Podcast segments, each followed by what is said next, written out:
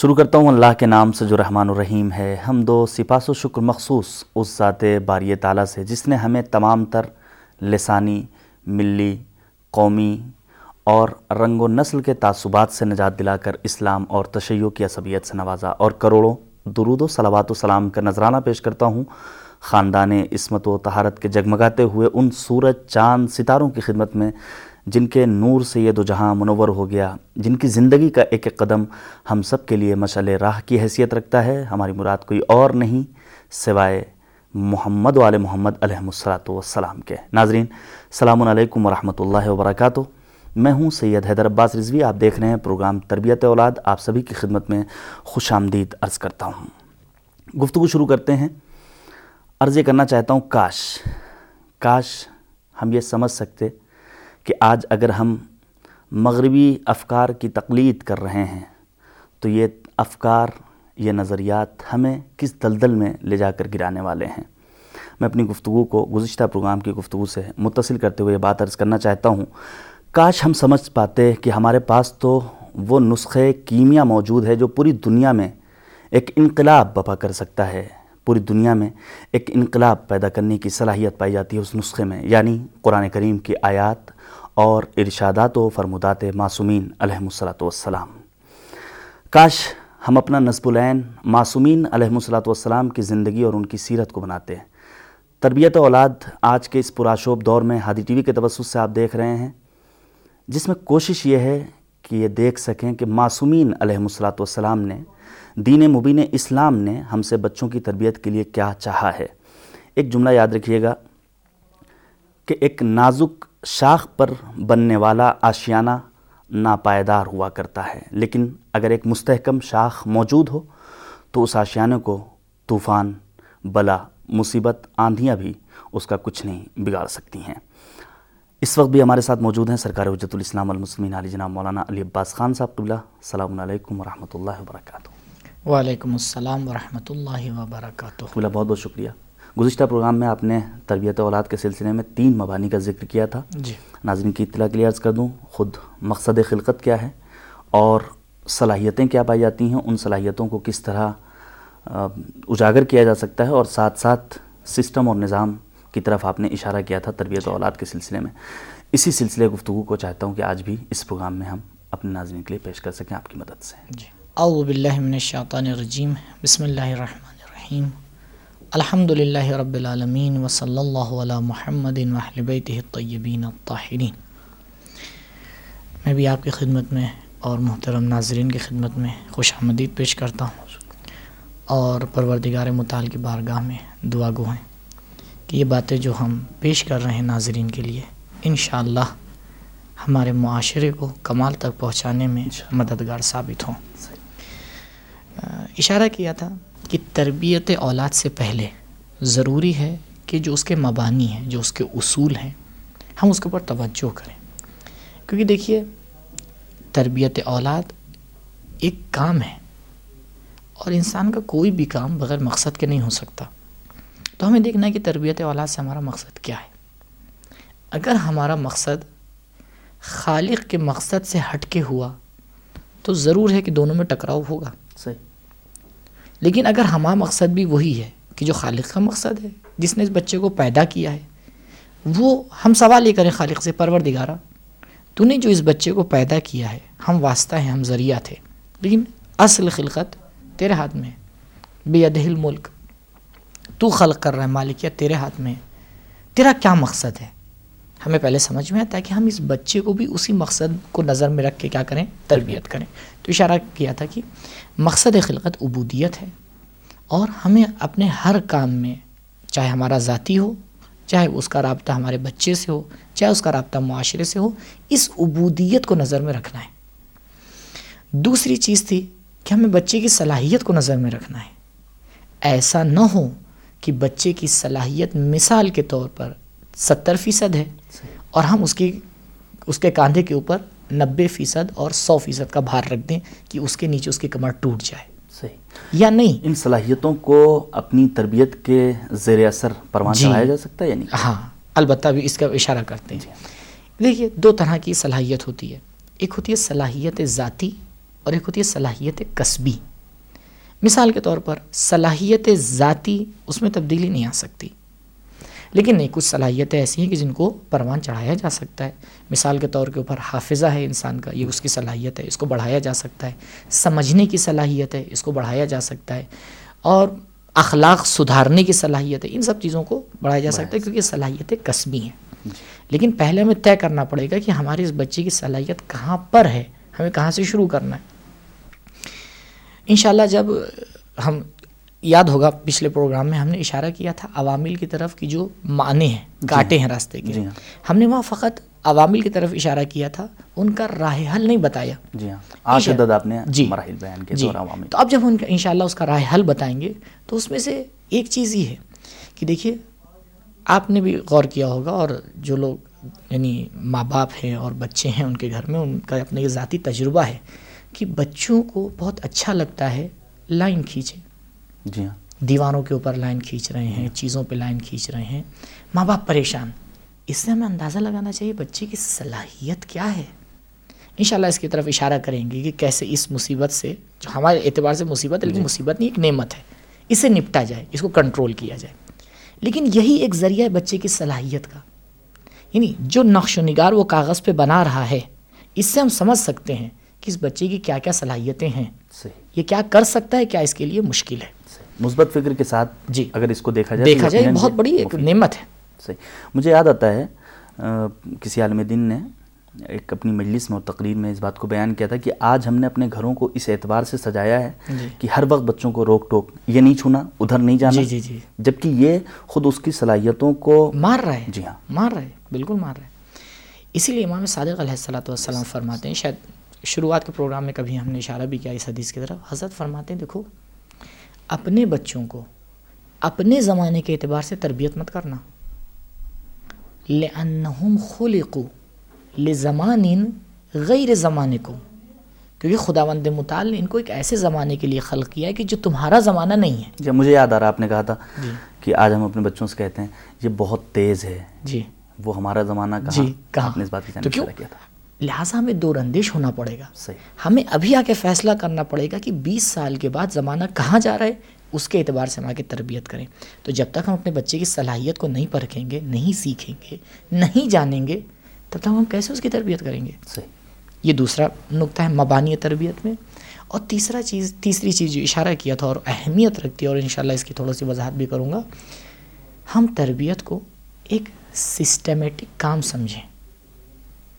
تربیت ایسے ہی نہیں ہے کہ ناؤز باللہ ناؤز باللہ ہمارے بچے انسان کے بچے ہیں جانور کے بچے نہیں ہیں کہ بس ایسے ہی پل گئے جو ہوا ہو گیا۔ یہ انسان کے بچے ہیں۔ اشرف مخلوق اشرف مخلوقات خدا کا خلیفہ ہے اس زمین کے اوپر۔ لمحہ لمحہ ہمیں اس کی حرکات اور افکار کو نظر میں رکھنا ہے۔ دیکھیے ایک مثال کا سہارا لو تربیت اولاد میں بچے سے ناراض ہونا۔ یعنی ایک طریقہ ہے بچے کو تربیت کرنے کا بچے سے ناراض ہونا۔ امام صادق علیہ السلۃ والسلام فرماتے ہیں کہ لا تذرب ہوں مارنا نہیں۔ اپنے بچوں کو مارو مت۔ لا تذرب ہو وہ جر ہو لیکن اس سے ناراض ہو۔ پھر حضرت فرماتے ہیں ولا تو تل لیکن دیکھو اس ناراضگی کو بہت زیادہ طولانی اور طولانی نہ کرنا۔ جی ہاں۔ اب دیکھیں اب اس مثال کو سسٹم میں لے کے آتے ہیں۔ ہم نے یہ روایت پڑھ دی۔ ہمارے ناظرین نے سن لی، فوراً عمل کرنا شروع کر دیا۔ لیکن عزیزان، یہ روایت اس وقت کام آئے گی جب آپ نے اپنے بچے کے درمیان محبت کا رشتہ قائم کیا ہو۔ یہ ایک سسٹم ہے۔ یعنی یہ روایت اس روایت کے ساتھ نظر میں رکھی جائے گی کہ جہاں پہ امام فرماتے ہیں کہ اپنے بچوں سے محبت کرو۔ اس کی وجہ سے خدا تم سے محبت کرے گا۔ جب ہم ان دونوں روایتوں کو نظر میں رکھتے ہیں، تب سمجھ میں آتا ہے کہ دیکھیے، بچہ ہمیشہ سے محبت دیکھ رہا ہے۔ محبت کے سائے میں پل رہا ہے، بڑھ رہا ہے۔ ایک دم سے یہ دیکھتا ہے کہ اس کے ماں باپ اس سے ناراض ہو گئے۔ اب اس کے لیے ایک سوال اٹھے گا کہ ایسا کیوں ہوا؟ میں نے ایسا کیا کر دیا کہ وہ ماں باپ جو جان نچھاور کر رہے ہیں میرے اوپر، جو میں کہہ رہا ہوں میرے لیے حاضر کر رہے ہیں اور بالکل میرے ساتھ ہیں اور میرے ساتھ بچے بنے ہوئے ہیں، وہ محبت کو سمجھ رہا ہے۔ محبت ایک فطری چیز ہے۔ اس کو بھی سمجھ رہا ہے کہ ناراض ہوئے۔ لیکن اگر رابطہ محبت کا نہیں ہے ماں باپ ناراض ہوئے کوئی اثر پڑے گا۔ تو دیکھا آپ نے اگر ہم نے سسٹم بنایا ہے سسٹم کی خصوصیت یہ ہوتی ہے کہ اس میں تمام حصے ایک ساتھ کام کرتے ہیں۔ آپ ایک کار کو نظر میں رکھیے۔ آپ نے جا کے چابی لگائی کار میں اس کو اسٹارٹ کیا۔ جی۔ جیسے ہی آپ نے اسٹارٹ کیا ایک پورا ایک سسٹم ہے جس نے کام کرنا شروع کر دیا۔ لیکن ابھی اسی سسٹم میں کار کا ایک حصہ ہے جو اس کے انجن کو ٹھنڈا کر رہا ہے۔ کیونکہ اگر وہ انجن زیادہ گرم ہو جائے گا تو کار نہیں چل سکتی۔ وہ حصہ سمجھیے کہ کام کرنا بند کر دے۔ کار آگے بڑھے گی۔ تو جس طرح سے ایک انجن کام کر رہا ہے اس کو چلانے کے لیے اسی کے سائڈ میں ایک دوسری بھی چیز اس کے اندر رکھی گئی ہے کہ جو اس کی گرمی کو آ کے ختم کرے اور کھینچے۔ تربیت اولاد ایک سسٹم ہے۔ ماں باپ کو چوبیس گھنٹے میں اگر نہیں ہو پا رہا ہے تو دو دن میں تین دن میں آپس میں بیٹھ کے گفتگو کرنا چاہیے کہ ہم نے دو چار دن میں اپنے بچے کی تربیت کے لیے کیا کیا؟ وہ کیا ہمارے مقاصد تھے کہ اتنے دن میں پورے ہوئے یا پورے نہیں ہوئے؟ گویا جس طرح دنیاوی زندگی میں اپنی روزمرہ کی زندگی جی میں ہم گفتگو کرتے ہیں گفتگو کرتے مشورہ ہیں کرتے مشورہ کرتے ہیں ہم بیٹھے ہم یہ طے کریں کہ بھائی اس ہفتے میں ہمیں اپنے بچے کی تربیت کے لیے اس پوائنٹ کو نظر میں رکھنا ہے۔ یہ چیز اپنے بچے کو کیا ہے؟ سکھانا ہے۔ اب ماں باپ دونوں مل کر اسی لیے دیکھیے میں اس کے اوپر اسی نتیجے تک نہیں پہنچا ہوں لیکن یعنی روایات کے اعتبار سے نتیجے تک کے نہیں پہنچا ہوں لیکن میرا ایک ذاتی نتیجہ ہے میں اس کو پیش کر رہا ہوں اور انشاءاللہ آگے پروگرام تک کہ میری پوری کوشش ہے کہ روایات کے ذریعے سے بھی اس کو پیش کروں۔ ہماری عادت ہے جب ہم کسی کے گھر میں جاتے ہیں اور ہمیں پتہ ہوتا ہے کہ اس گھر میں بچے ہیں۔ ہم بچے کے لیے کچھ نہ کچھ لے کے جاتے ہیں۔ خالی ہاتھ نہیں جاتے اور ہمیں بہت اچھا لگتا ہے کہ ہم اپنے ہاتھ سے وہ چیز بچے کو دیں۔ صحیح ہے؟ صحیح۔ یہ ایک معاشرے کا نظام ہے۔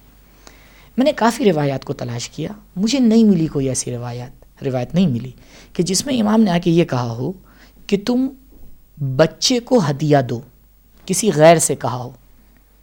ماں باپ کے لیے ملتا ہے کہ ماں باپ کے لیے بہت ملتا ہے کہ مثلا باپ کے لیے ملتا ہے کہ جمعے کے دن جب وہ گھر میں جائے کیونکہ عید کا دن ہے۔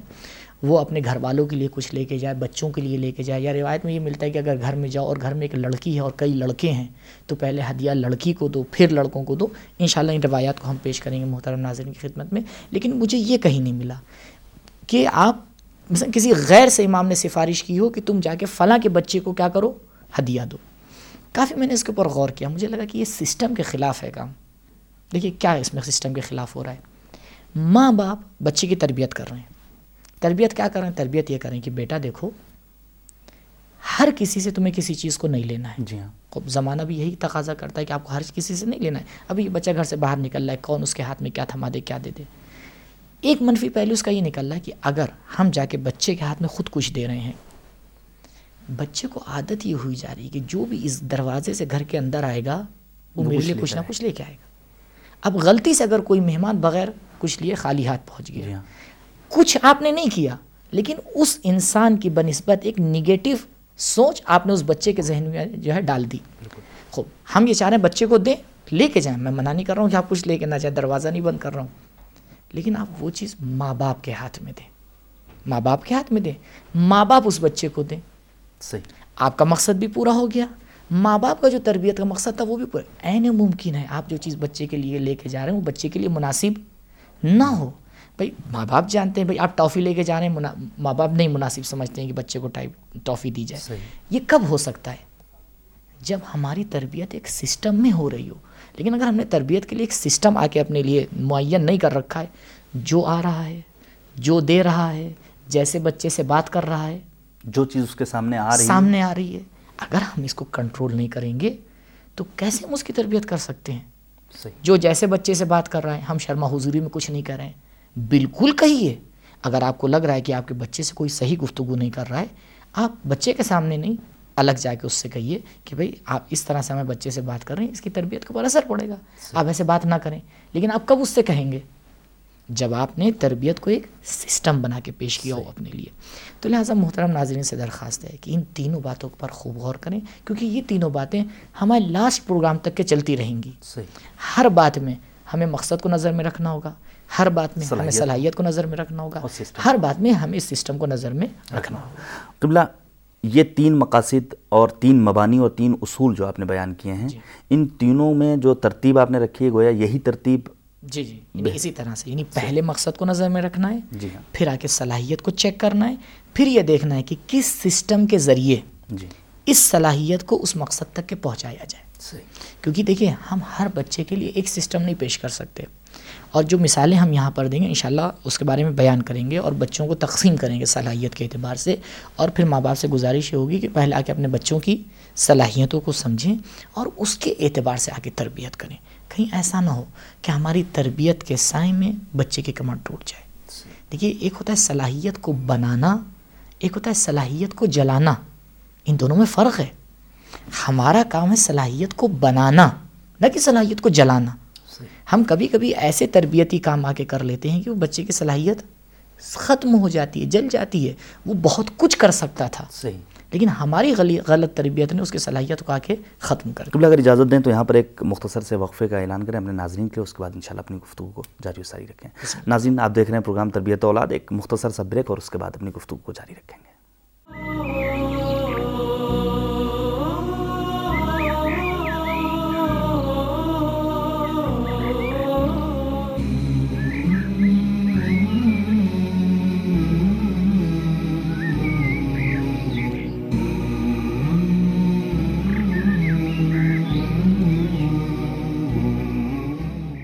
ناظرین دیکھ رہے ہیں، تربیت اولاد، ایک بار پھر سے خوش آمدید عرض کرتا ہوں شکر گزار ہوں کہ وقت نکالا ہے۔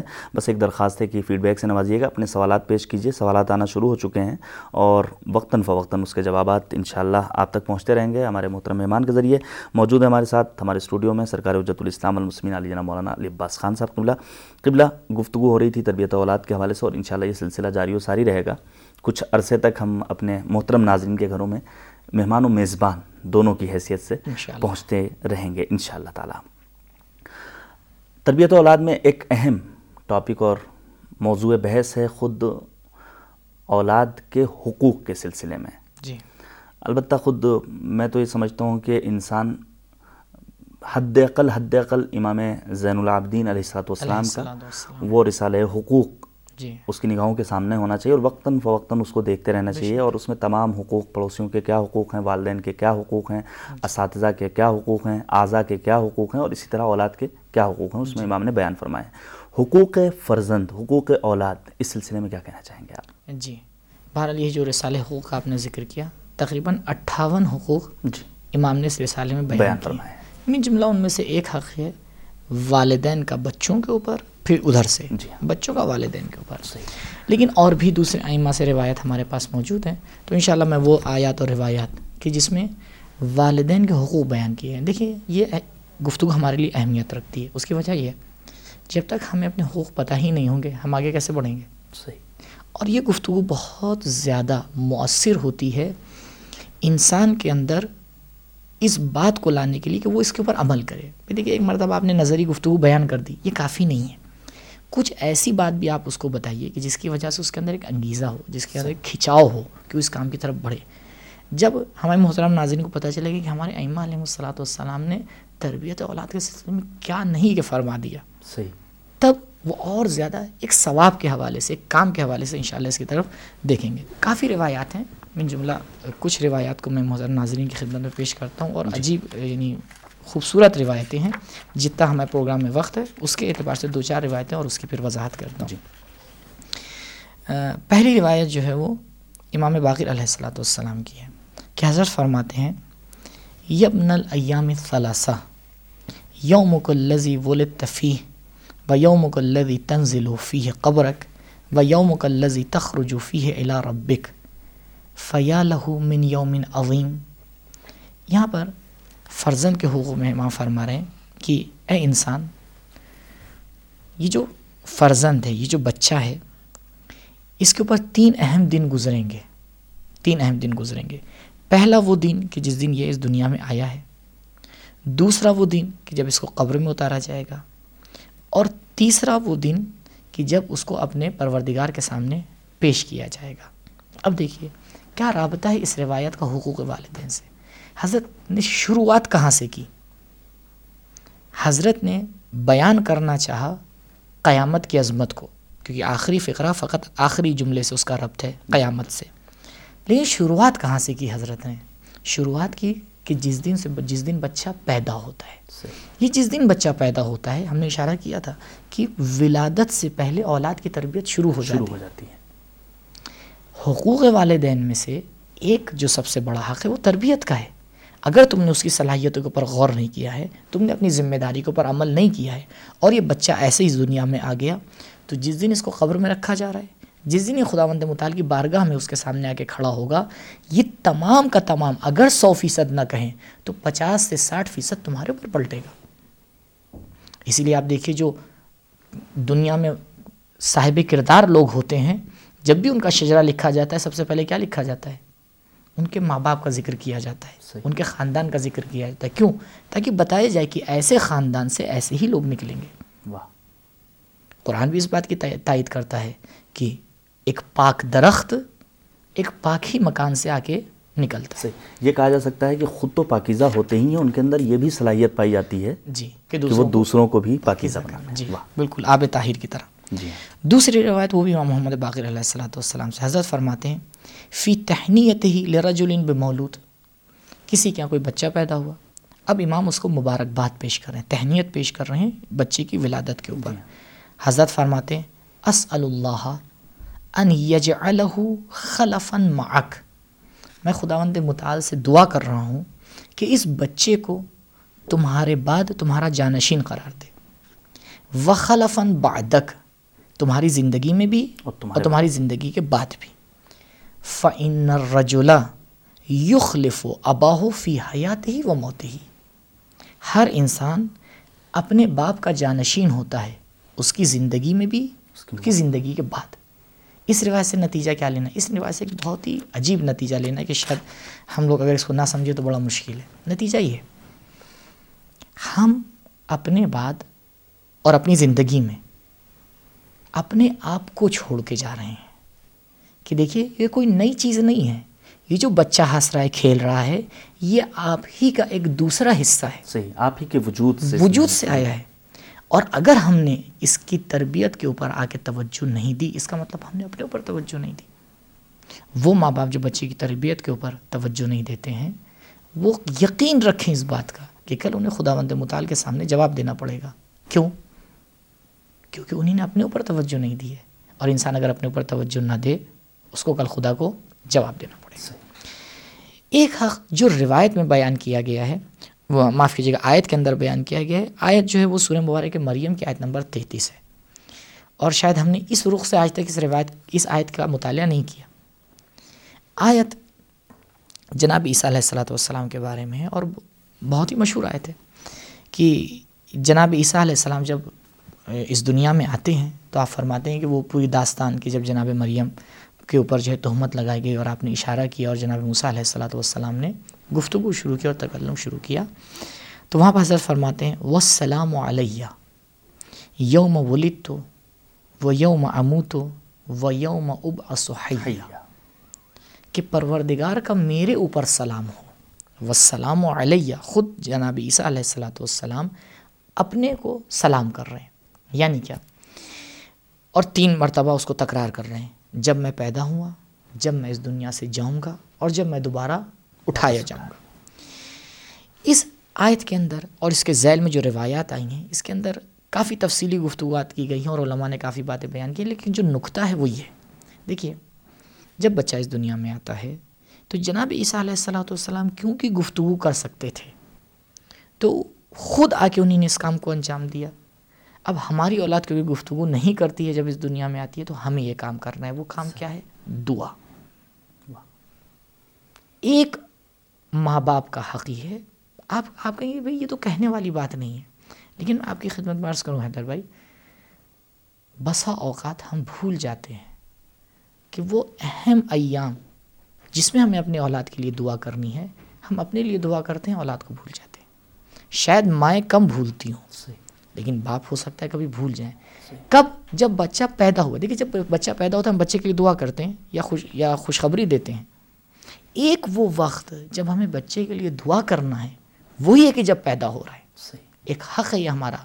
اگر ہم اس حق کو بھول رہے ہیں تو ہمیں کل خدا کو جواب دینا ہے۔ یہ تمام حقوق اسی طرح سے۔ پھر وہ جو رسالے امام سجاد علیہ السلام نے حقوق بیان کیے وہ اپنی اپنی جگہ پہ میں انشاءاللہ بیان کروں گا۔ یہ حقوق میں نے یہاں پر اس لیے بیان کیے تاکہ ہمارے سم ہماری سمجھ میں آئے کہ اہل بیت علیہ السلاۃ والسلام نے عام طور کے اوپر تربیت اولاد کو کس طرح سے دیکھا ہے؟ جی۔ یعنی دیکھیے بہت ہی حساس بات ہے لیکن بہت ہی عام بات ہے۔ صحیح۔ یہ عام باتیں اگر اپنی حساسیت کے ساتھ اس کو نہ سمجھا جائے تو بڑی مشکل ہو جاتی ہے۔ دعا کرنا اولاد کے لیے ایک عام کام ہے لیکن دعا کرنا اولاد کے لیے اس تربیت کے سسٹم میں یہ ایک الگ چیز ہے۔ صحیح۔ شاید میں اپنی بات کو اور واضح کروں۔ ماں باپ ہمیشہ دعا کر رہے ہیں۔ میری مراد وہ دعا نہیں ہے اور یہ آیت بھی اس دعا کو نہیں کہہ رہی ہے۔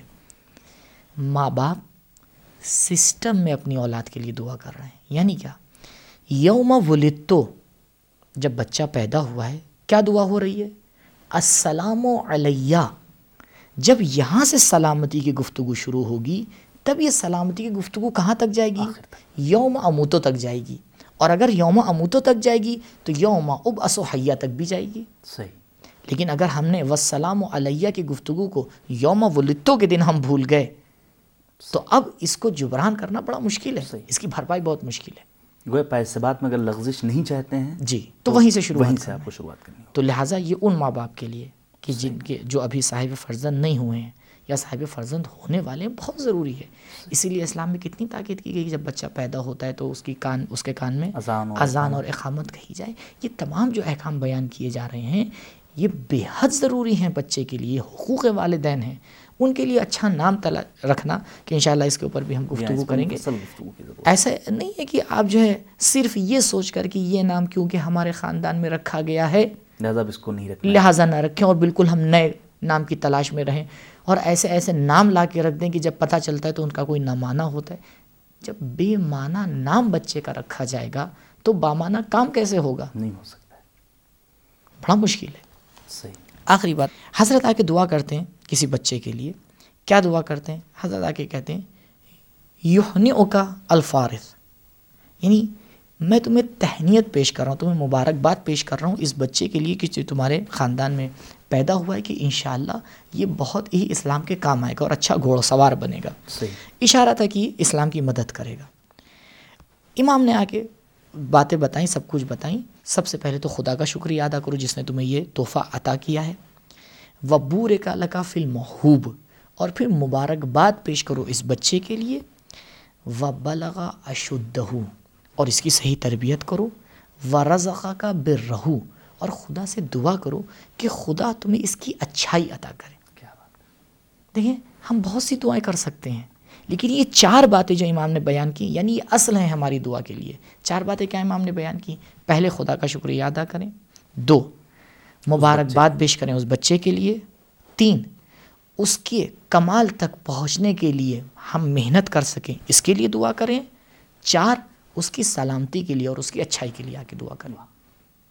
اگر ہم نے یہ کام کر لیے تو یہ لگے گا کہ ہاں ہم کچھ اپنی ذمہ داریوں کو سمجھ رہے ہیں اور اس کے اوپر عمل کرنے کی کوشش کر رہے ہیں۔ لیکن اگر ایسا نہیں کیا تو؟ یقیناً مسئول اور جواب دہ ہوں گے۔ مسئول اور جواب دہ ہوں گے۔ اس نقطے کو اپنے ذہن میں رکھیں کہ اگر ہم نے اپنی اولاد کی تربیت کے لیے کوشش نہیں کی پروگرام نہیں بنایا کل ہمیں خداوند متعال کی بارگاہ میں جواب دینا ہے۔ واہ۔ کیونکہ ہمارے ہاتھ میں ایک نعمت ہے۔ صحیح۔ کل اس سے سوال کیا جائے گا۔ جی ہاں۔ کہ تم نے یہ جو امانت ہے بلکہ نعمت نہیں بلکہ کہیں امانت ہے۔ امانت۔ جو امانت تھی تمہارے ہاتھ میں تم نے اس امانت کی رکھوالی کیسے کی؟ صحیح۔ بہت بہت شکریہ قبلہ۔ اجازت چاہتے ہیں آپ سے۔ بسم اللہ۔ ناظرین آپ دیکھ رہے تھے پروگرام تربیت اولاد۔ آج کی بھی گفتگو وقت کی محدودیت کی بنا پر یہیں پر ہم نے ختم کر دی ہے لیکن آئندہ بھی ہمارا یہ سلسلہ جاری و ساری رہے گا۔